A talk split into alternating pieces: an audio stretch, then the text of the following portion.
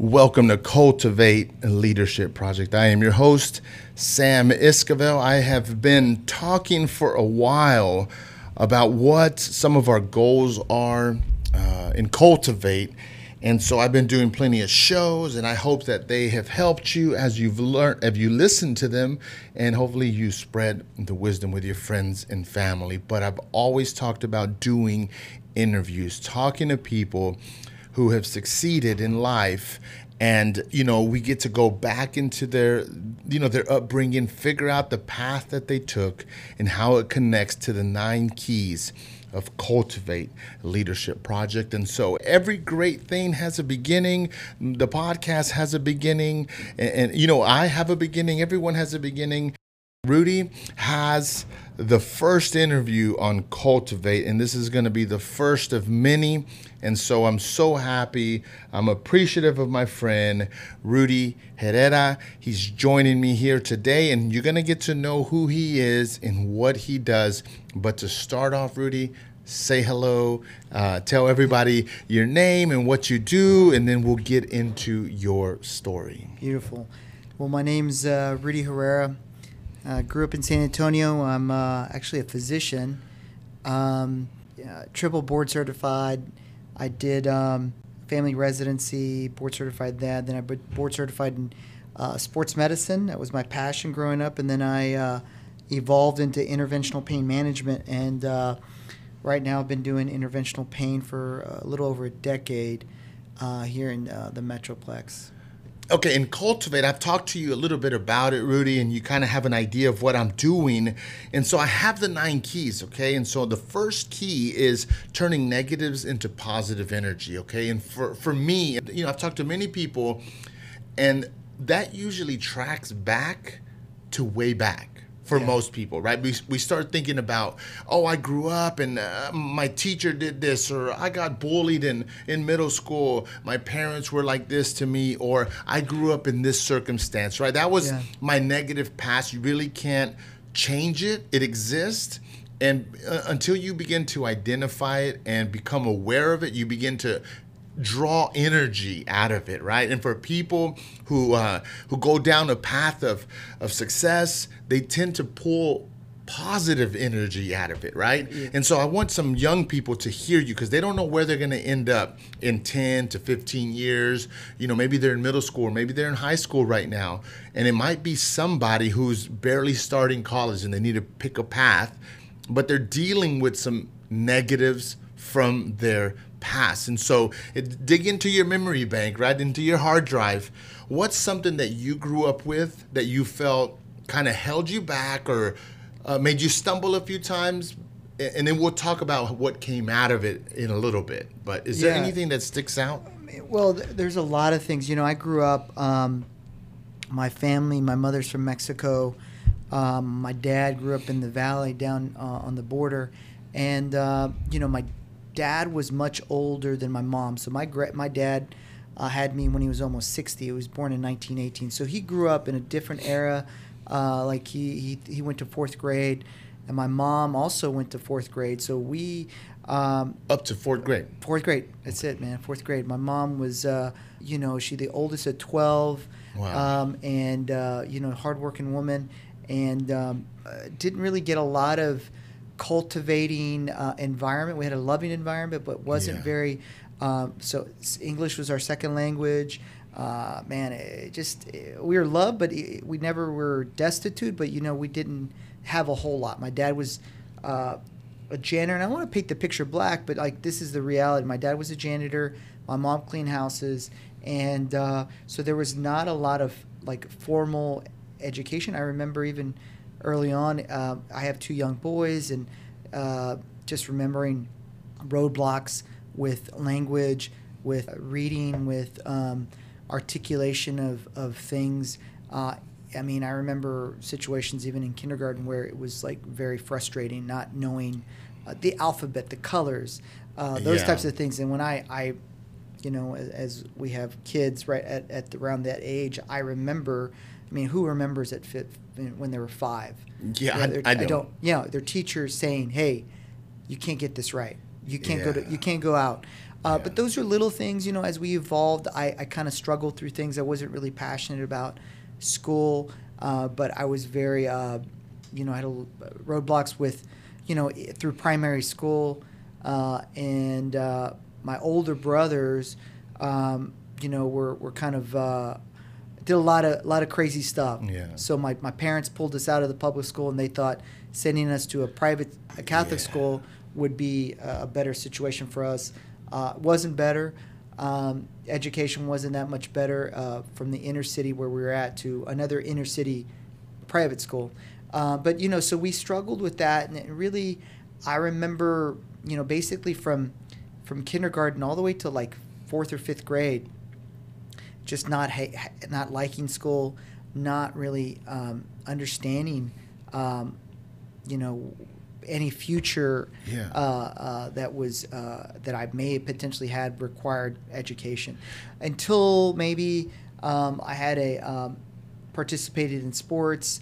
Uh, uh, I was uh, a pretty good runner uh, growing up. Small guy, didn't stop growing after fifth grade, but Yeah. um, so I was a very very good runner, uh, and I had a coach that kind of changed my life. But but up through those through those challenges of of having those roadblocks, I, I would just basically get frustrated and take out that frustration in um, other uh, things besides besides academics. So whether it was uh, karate, my, my dad got us in karate early on, uh, like maybe six. Uh, I was probably six seven.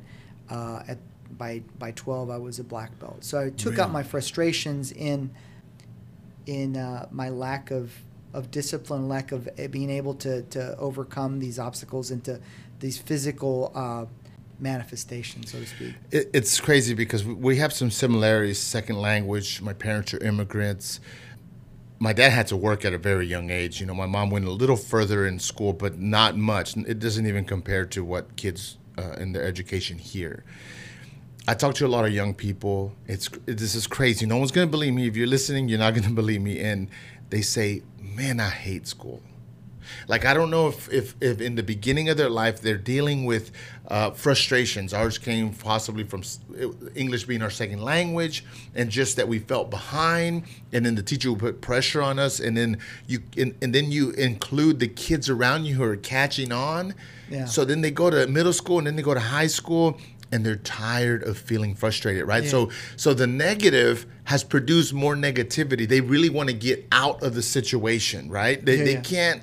It, it, it what it does is it makes somebody's confidence very low because you're behind. You don't get you you don't answer any questions out loud. The teacher doesn't say "Good job, Sam." "Good job, Rudy."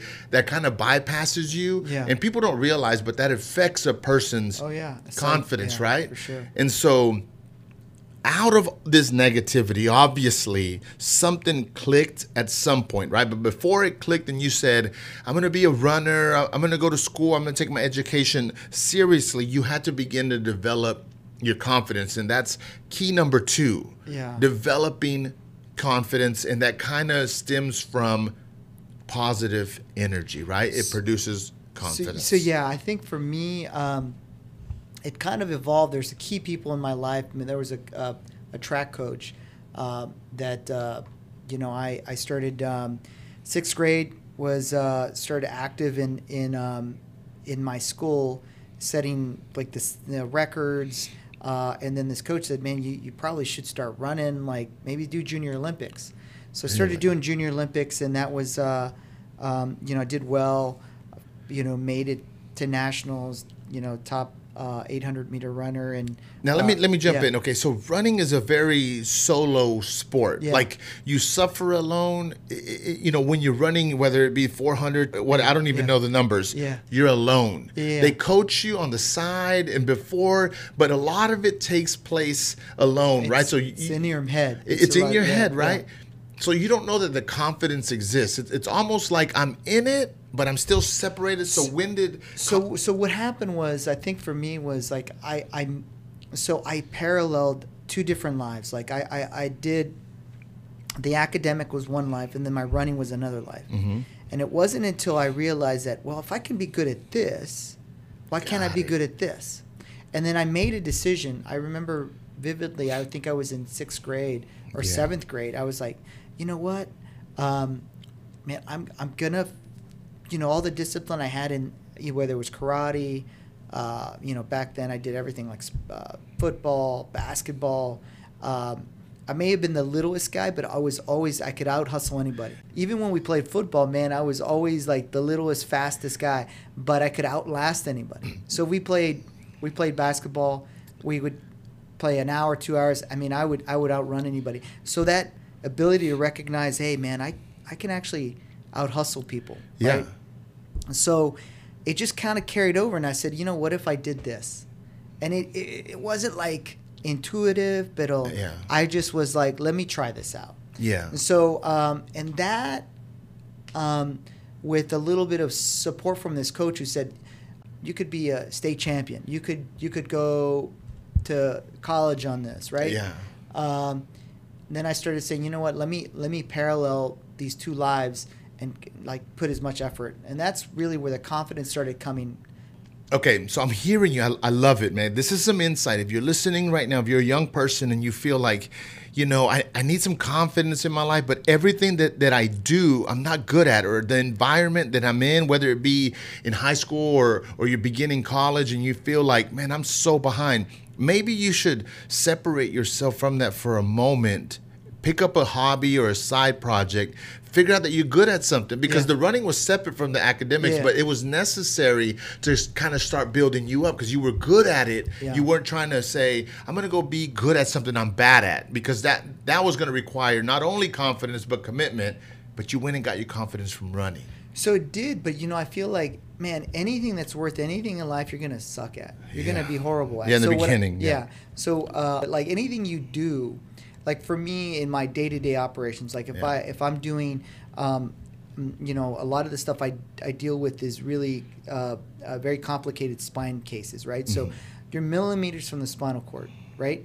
You're injecting a big needle through the cord or not hopefully not through the spinal cord but near and around the cord and the nerve roots so you don't learn that like first time you see it right you learn it by by years of practice Yeah. and so for me it was like it, I, I didn't realize that when you're you're 12 13 14 and you're you're, you're like your whole life you're bad Mm. at, at school but you realize that mm, man if i do this apply myself then you start getting good grades i'm like wow this is not so hard and you're going to eventually fail at things right but life for me has like always been a series of mistakes right I, Yeah. I if i make a mistake i learn from it not i don't really ask myself why did it happen to me but h- what can i learn from it right? Yeah. so for me it was always like as i got better at this and better at knowing that i'm not going to be great at all things but let me just try and put some more effort then that that d became a b or an a. You know what i'm saying? So um, i just kind of used it throughout my life. That that's so that's how how those negatives um, turned into into into positive. And I feel like for me, I have to have roadblocks because those Got roadblocks Yeah. actually give you enlightenment. Does yeah that- people want it smooth Yeah, no, no, that's not. You know, and so it's necessary yeah. don't go looking for it but it's necessary right Yeah. so that you learn how to adapt Yep. And it, so so your confidence is building up. This is this is great because you you can see that the negatives they're they're producing positive energy. They're guiding you down the right direction, and you're having some victories. You said you started winning when you were running because Yeah. you were you were fast and and you had a mentor. The coach was putting positive thoughts in your head and kind of speaking to your future which is which is also a great thing that future leaders don't see like you have to find people who've kind of been ahead of you and know the path to kind of guide you and say, you know what, here's a few things that you can aim at right now mm-hmm. in what you're doing, or this what you're doing, or it will track to this objective, right? And so that's also very necessary. But it also brings me to key number three. And you kind of touched on it a little bit. It's problem solving, mm-hmm. right? So you're mm-hmm. saying the roadblocks, the the the when you mess up, when things don't go smooth. Well, is there a, a story maybe whenever you were learning how to you, you do that complicated procedure or Yeah, yeah.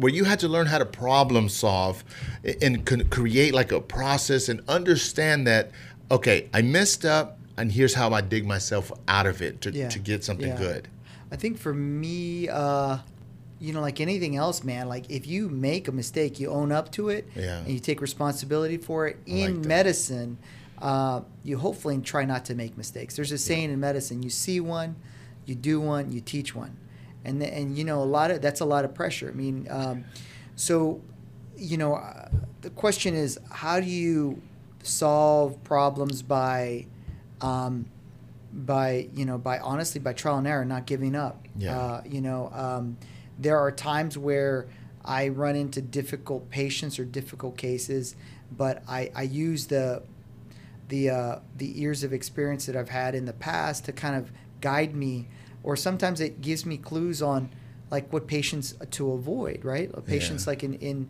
in the, in the field I'm in, especially in chronic pain, there's patients that you really genuinely want to help that want to help themselves, and people that don't want to help themselves. Yeah. And you kind of get a, a a feeling, a gestalt about people like, you know, they're really maybe drug seeking or uh, patients just don't want to get better.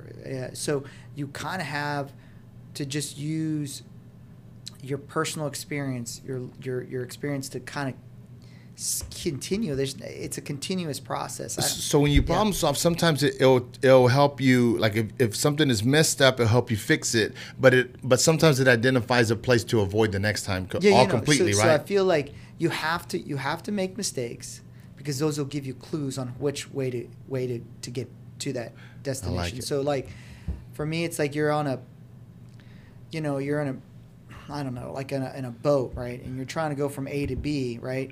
But you don't really know where B is at. You're at A. Yeah. So you go one direction, and you're going to hit roadblocks, and it kind of gives you uh, back in a different direction. So for me now, in, in the private practice for about 10 years, I know what patients I want to take on, what patients I want to avoid. But my point with, with the kids, right, is I, for me, having problems and eh, making maybe making bad decisions will give you clues on what to do the next time. Yeah, yeah. So uh, you always learn from your mistakes. Um, That's that's hard to do. yeah. I mean, some people don't know how to learn from their mistakes. They, they get stuck in it, Yeah. right? And so when you get stuck in that in that rut, like how do you activate? So- like, so- okay, I gotta attack it again till I get out. What the key is, is kind of stepping away and evaluating. So Yeah, yeah. evaluating your uh, mistakes, um, evaluating mistakes plus. Uh, this guy named Ray Dalio says something about mistakes plus evaluation or uh, contemplation of that mistake Mm-hmm. uh, will give you insight equals progress.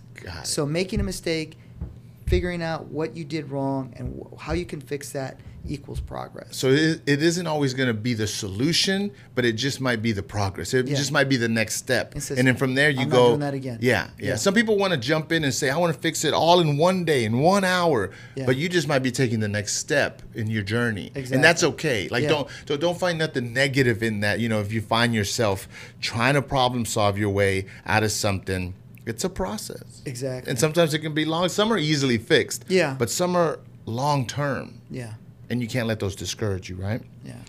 So we we've covered key number one, key number two, and key number three, and all of those. And it's funny because we opened up with communication with language barriers. Key number four, I put down communication development, and the reason it, it, it falls at number four is because I felt like the three before for me, I didn't know how I didn't need to know how to communicate because they were for me. They were like, how do I handle life? How do I handle situations? How how do I bring more self awareness to me? And then once you develop that turning negatives to positives and then you have confidence and you begin to problem solve, now you're going to be attracting people to you, right? Because your leadership is developing. And now how are you going to it's important to know how to communicate then because people are going to say, "Well, Rudy, you've you've handled issues so well. Now to have to communicate and motivate and possibly help someone, right, that you're mentoring on how to problem solve or how to uh, uh, get over their past. Now you have to tell them. Now now it starts being outside of you and that's why I have key number 4, developing communication, not for the sake of just talking, but for the sake of leading people, right? Because you got to communicate. And so when you think of communication development, when did you feel like, man, I I love communicating my passion, I love communicating what I go through or just simply just motivating people. Yeah, you know, I think, um, you know, in my field, right, in the medical field that I'm in, it's it's got a certain nomenclature, it's got a certain language, a certain way you communicate. And if you don't communicate in that lingo or that language, mm. people just don't, uh, you know, you, you can't effectively talk to other providers or physicians. That's number one. But on the day to day operation, I'm a, so I'm a, I'm a business owner as well as a physician, right? So I've got three medical practices, mm-hmm. um, you know, uh, probably 25 employees. Um, and communication uh, or leaders to lead not only by example but by communicating and mm-hmm. I, I tend to to try to be as um, as forthcoming as honest and direct as possible you don't want to sugarcoat stuff so that's super important in in uh, in my practice of medicine in the ownership of the practice uh, in your relationships with uh, your spouses or your kids i think that's it's super important uh, and to being able to connect with patients, right? That's yeah. another way. Um, you know, I've got really, really high end CEO, multimillionaire patients, and I've got yeah. blue collar people that you're able to English. They don't speak English very well, speak Spanish. So you be, have to be able to communicate uh, and have that like emotional quotient, right? Emotional intelligence to recognize who you're talking to and yeah. rec- recognizing that and being able to communicate effectively to them. And that is so much more effective than just talking to everybody the same way. Yeah. So there's there's a, uh, um, um, a an art to that, so to speak, yeah. right? And so uh, for me, like I said, English was my second language. Um, and when I was in college, I could communicate well, couldn't write very good, couldn't. Uh, I could memorize things, but my, my all my professors were like, man, you communicate so well. What you know? What's the, the disconnect. Yeah. Do you do much public speaking? Did you have to as you were going to school? No, and everything? you know, I didn't. Um, now, as a business owner and and uh, marketing and talking to other physicians, I'm forced to. I do, uh, you know, monthly um, monthly chats about yeah. uh, about my my you know the practice, the the field I'm in. So I'll do them to you know 500, 600 people sometimes. So it's it's uh, it's super important. Now there, you know, there, there's people that are gonna. They feel like they have a lot to say. They're going through their journey in life, and but the, the thing that scares them, right? The one of the number one fears, right, or out of the top five is like public speaking and heights or something. You know, yeah, yeah. but public speaking is always in there. Yeah, yeah. And so how, what would you tell someone that that feels the passion to communicate and to lead and to manage, but they can't seem to do it because they feel like, well, I don't I don't talk well, I don't sound well. You know, even considering that that you need the right lingo for yeah. the things that you're doing. But where do you find that encouragement? Like just just say, man, I, I may not know it all because at, at, one point you didn't know. Yeah, yeah. But you still had to communicate. So for me. Um, man, everything comes through practice. Yeah. Like uh, honestly, you have to put yourself in that lion's den. You have to like. I, I don't know how to overcome that fear. For me, overcoming fear has never been a challenge. I'm a thrill seeker. I'm like, uh, if it's a roller coaster, if it's skydiving, if yeah, it's bungee it. jumping, I'll do it. Yeah, yeah. Uh, it, it, almost, it, it, for me, it's in, a natural, innate uh, uh, desire to really push the limits. And so for me, it's always been like, man, I don't feel good at this, but I'm gonna do it. Yeah. I'm gonna do this. I don't. I've never. I've never run a 50 mile race. I'm gonna give yeah, it a shot. I've never done it. an Ironman, but I've I've done two. I've never jumped out of an airplane, but I've done it. Yeah. Right. Um, so for me, the fear of like overcoming huge obstacles has not been. Uh, um, it's it's almost like it attracts me. Yeah, yeah. So I know most people aren't wired that way. Um, for for people that didn't think I was going to go med school or whatever, I'm like, you know what? I'm going to do it. So I've always been like an internal desire. I've almost I've never eh, manifested. I've never told anyone. I beat my chest against it. I've always been like, you know, a deep down inside. I don't know if I can do this. That makes me uh, con más ganas. You know, oh, more yeah. more more desire to really see if I can do it or not. I so, um, man, I I know so how important? Okay, how important is communication? Would you, would you say for a for someone young that's listening? How important is it? Man, it's super important. Yeah. Like in, or, in, for, in order for you to be uh, to be taken seriously, yeah, you need to communicate effectively. You need to communicate mm. with passion, professional. It's super important, man. I grew up, man, rough, man. Like my, you know, my communication style and your communicate very different, but passion is behind both because some people they want to connect it to big words big sentences. Yeah. And I'm and I'm thinking when we communicate, our personality has to be felt in it. Like so so for me it's like don't lose who you are as you develop your communication skill, but know what you're talking about and have passion. That's how I that you know, if I had to tell someone, that's what I would tell them. But then as you grow, right, like you said, it, it started getting refined. Yeah, yeah, you definitely, you know, iron sharpens iron, right? Yeah. Like if if you get cri- criticized, don't um, by your communication skills. You just work on those skills. Uh, for me, when I speak in front of public, right, I I, I speak uh, as an expert because I've I've done this for 15 years. Yeah. So I'm super confident in my ability, but for most people, I understand it's not. Like if I had to speak about, you know. Uh, Making cakes. making cakes or flowers. You know, Yeah. I, I, I fumbled through that. Uh, I know people are very have a God given gift to to speak to Yeah. public, but I think being able to just communicate your passion, your um, your vision, uh, what your desires are, man, is super important for people to take you serious. and so when you talk vision and passion, you know, and then from that you you kind of figure out what you what you're going to sound like and how you're going to communicate who you are to the world, which brings me to key number 5, goal setting. I feel like it's necessary for every leader to know how to goal set.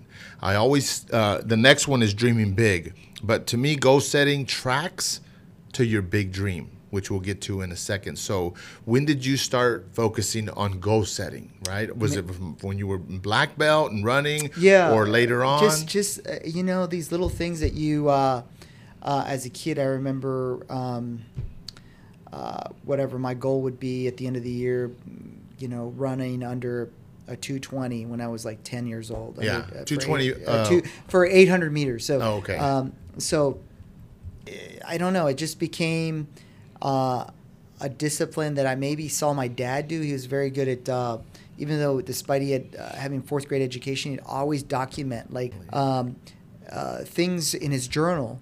Mean, granted, he was born in 1918, and I remember him doing that. And I, I was like, you know, I can't really remember, but I think it's it's important because it says timelines. For me, it was timelines. So in in running, in marathon running, I would typically say, if you want to good run a good marathon, you know, wanted to qualify for Olympic trials when I was like 22, I had I had to run a certain certain distance at a certain time. Yeah. So I reversed engineered that. So basically, I would say, okay, I've got 18 weeks, and my goal was to run, you know, by 16 weeks, 100 miles that week, and then Yeah. try to run it, you know, whatever uh, marathon pace. And so it's always been super instrumental because it sets goals set timelines for you to finish your goals, right? like it, good. you know, it it it really is puts you puts it keeps you accountable. Yeah, yeah. So- Uh, yeah, one of the things I focus on is put a, a end period to Yeah. it. Like put it like in 3 weeks I got to do it cuz it hel- it helps you. Yeah, yeah. So for me, it's like uh, running has always been the, the kind of the the template that I use for the rest of my life. Yeah. So if I run a marathon in May, that means man, I need to be able to run 26 miles without stopping uh, in May. That gives me six months from now. So I need to be able to build a base. It's almost like a pyramid. Yeah. And um, so you're building that base to get to the apex of your of your things. So I paralleled that with okay, I've got this huge final uh, in gross anatomy, Yeah. and my my back's against the wall. I need to get an A. And so, uh, what does that mean? It means, hey, if I have to go to bed at two in the morning or four in the morning to finish what I need to do, Yeah, that that, yeah. that basically is. It's always been uh, important for me to kind of measure progress. Um, so goal setting is super important.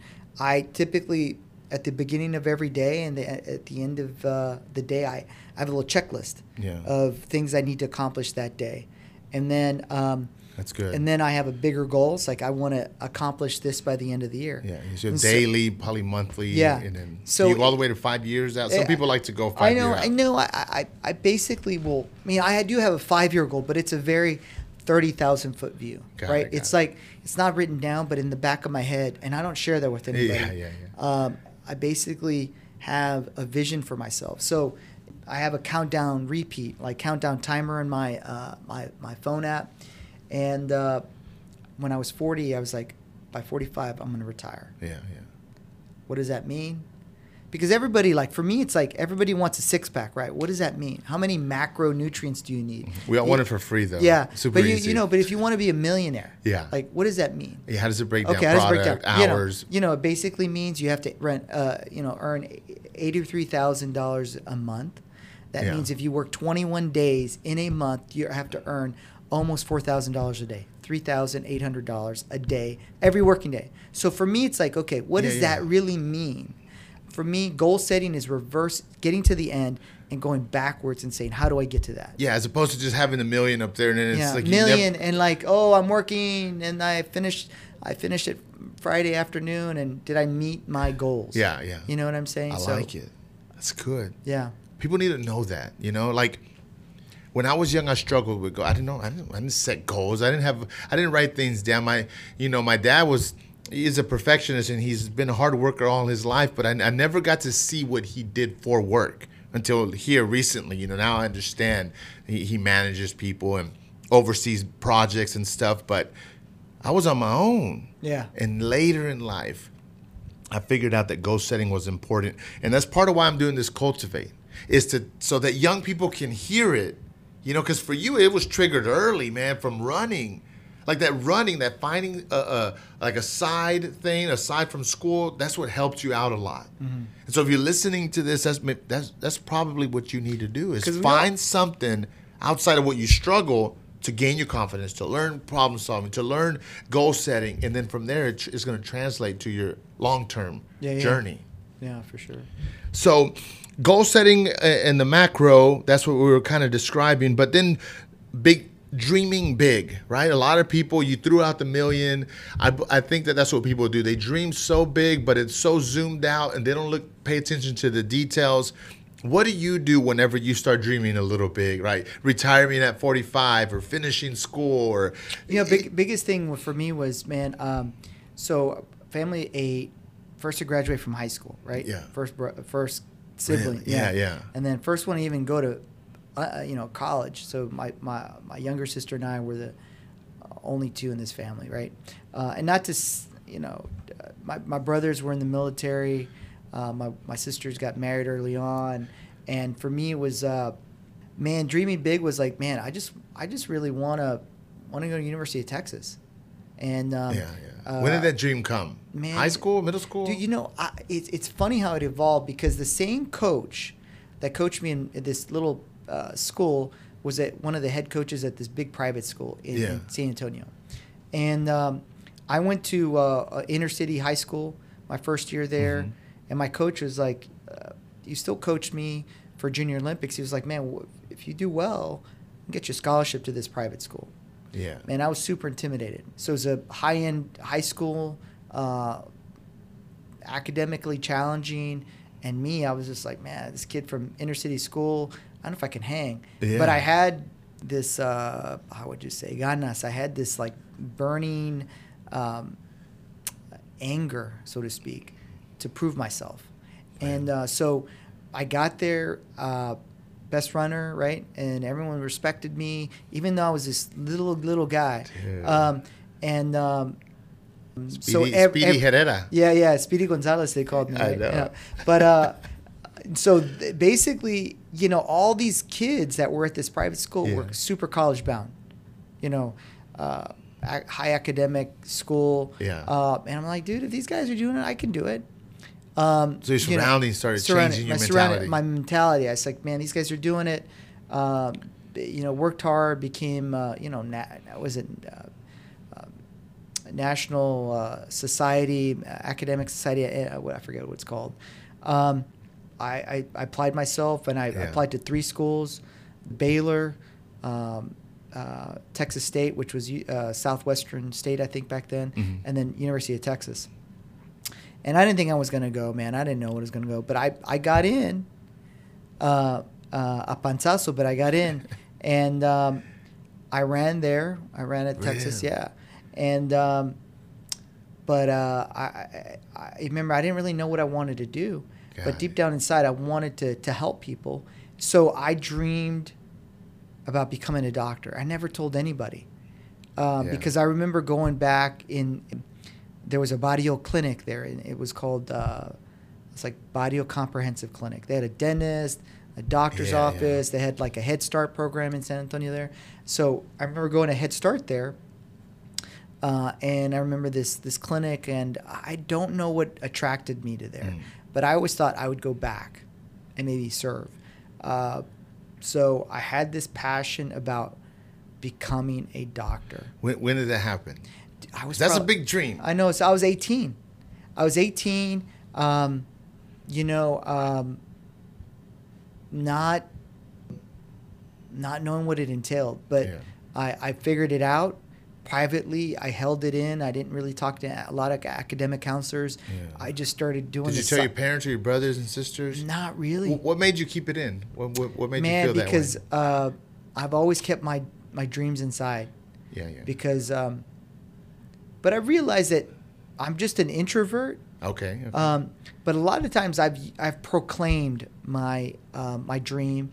Uh, I've never ever been a guy that pounds his chest or Yeah. you know say you know I'm you know, I'm God's greatest gift to, Yeah. to, to, to medicine or whatever. But I I had this dream and I held it in and uh, as I got closer, I would share with my dad, um, who was probably in his 70s and uh, probably 80s right then. Yeah. He's in his 80s.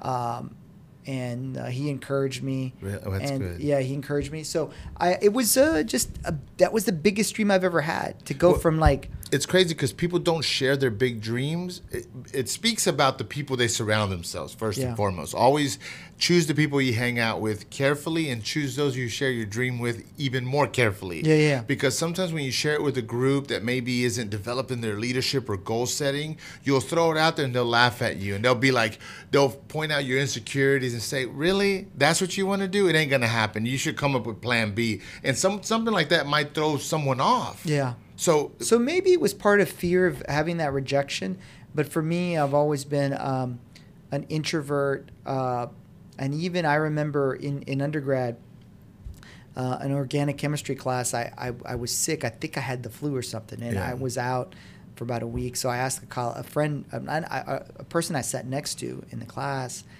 uh, to share notes with, and I remember her saying, "Man, the the, the curve is too short. I'm not going to share." So I remember that it's a cutthroat, man. Like it, I was Yeah. 19, and it was cutthroat, and I was like, dude. So I never really proclaimed, but I knew in my heart that Yeah. this is what I want to do. Then I started volunteering at an inner city clinic. I started getting involved, and I realized that this is what I'm going to do. I love it. Let me move on to key number seven. Yeah, yeah. Being a team player. That's where you find yourself now. In the beginning, as you were you were growing and you were cultivating who you were gonna be. It, for and, and here's the thing: anyone who anybody who grows in their leadership, there, there, there's gonna come a point where they're gonna have to be a part of a team and lead a team. Yeah. So you found yourself there now, but do you remember the days when it started? How did you develop your management skills, or you know, motivating others and being a team player, being a team leader? You know, I think uh, I really didn't. Uh, I mean, a lot of the academic pursuits were like pretty individualistic, but it wasn't until I hit, you know, residency, and residency is where you basically you got a degree, but you go to a place to be a doctor in training. So you're like a mm-hmm. baby doc, right? You go in there and they make you work crazy hours. You work with this kind of big team at a hospital. You got nurses, you got respiratory techs, you got other residents, and as an intern, you're kind of the the, the scrub of the group. They make you do whatever. They make you stay up all night. They Yeah. make you, you know, do all sorts of crazy exams. And then as you as you get older in that seniority, you begin to take ownership and become a leader. So the second years manage the first years. The third years manage the second and the third years. So as you get older, you manage those people, um, and you're not just managing doctors. Those doctors are seeing 10 or 15 patients. Mhm. So if you have two or three docs that are under you, that's like 30 or 40 patients you're responsible for. Wow. So that that became there's a hierarchy there, right? Yeah. And so and it's not just okay, this guy messed up. No, this guy messed up on this patient who may have died. Mm. Right? So there's Serious um, so uh, you you just become uh, adept to, to to saying, okay, this guy cannot do this, this person can or cannot, uh, and you you kind of become to develop those skills as a as a team player. But during residency, that's when it really kicked in, Yeah. becoming uh, a team player, and then in in in uh, in private practice when I joined a big a big group. Um, I was one of the one of the three primary physicians in this Got huge group, and uh, you became a, a team player, and you, you covered everyone. You if they went on vacation, you had to see their patients. If they had uh, if they had patients in the hospital, you had to go round on them. So it's helping each other out. So you became it became a necessary thing because Yeah. you know there's going to be a time where you go on vacation, they cover you and cover your patient. So it was just it's just part of what we do. Yeah, and, and so in cultivating leadership, and when there's no success without a team. At Yeah. some point, you're going to have to work with a team, manage a team, develop a team. What advice would you give to someone who is like, I don't want to work with that team because they're hard to work with, or I, no, I don't have the confidence to lead the team that they've given me? What would you tell them? What, what, what what's the question? If I how did I acquire the like how would you motiv- what would you tell someone uh, if they're scared to be a team leader or to be a part of a team because they don't like working with people man? Those are the patients, or those are the the people that are most capable for those skills. Yeah. Because the people that you want, like in my experience as uh, as a business owner, as an entrepreneur, is that the people that volunteer to be leaders are the most. Um, those are the people you need to be careful with. Got the it. people that are don't feel they're competent or don't feel they're skilled enough, those are the people that typically are always 99% of the time always succeed because the Hmm. Wow. pressure's on them, right? If I cannot do if I have a speech Yeah. that's in front of 500 patients or 500 other physicians, Yeah. I need to know my stuff. Yeah. That's pressure on me to say, "Hey, listen, let me take it up a notch." yeah And so for for for employees or people that don't feel confident, that actually gives you more. Um, room for refinement you yeah, think? I, I think that th- those are the people that I look for. got it yeah Um, I mean, the Bible has it all all over, right? Oh, yeah, yeah. All the guys that the apostles, uh, the the Yeah. guys that the disciples that were not uh, um, they weren't equipped weren't equipped. Yeah. and those are the guys he wanted. Those are the guys he chose, right? true. So for me, that's the same same parallel with that. yeah so yeah so team, being a team player is important and it's to come up in your leadership man. And once you step into your goals and your dreams you're, just to have to learn how to work with others. So okay number eight it's kind of an oddball but in all of this there had to be creativity right? You had to be creative on how you were going to study. You had to be creative on how you were going to run faster and you sometimes just to problem solve how did you or do you first of all consider yourself as a creative person Man, I don't. I think it's that's a, a beautiful um, uh, attribute a person has. I just I don't.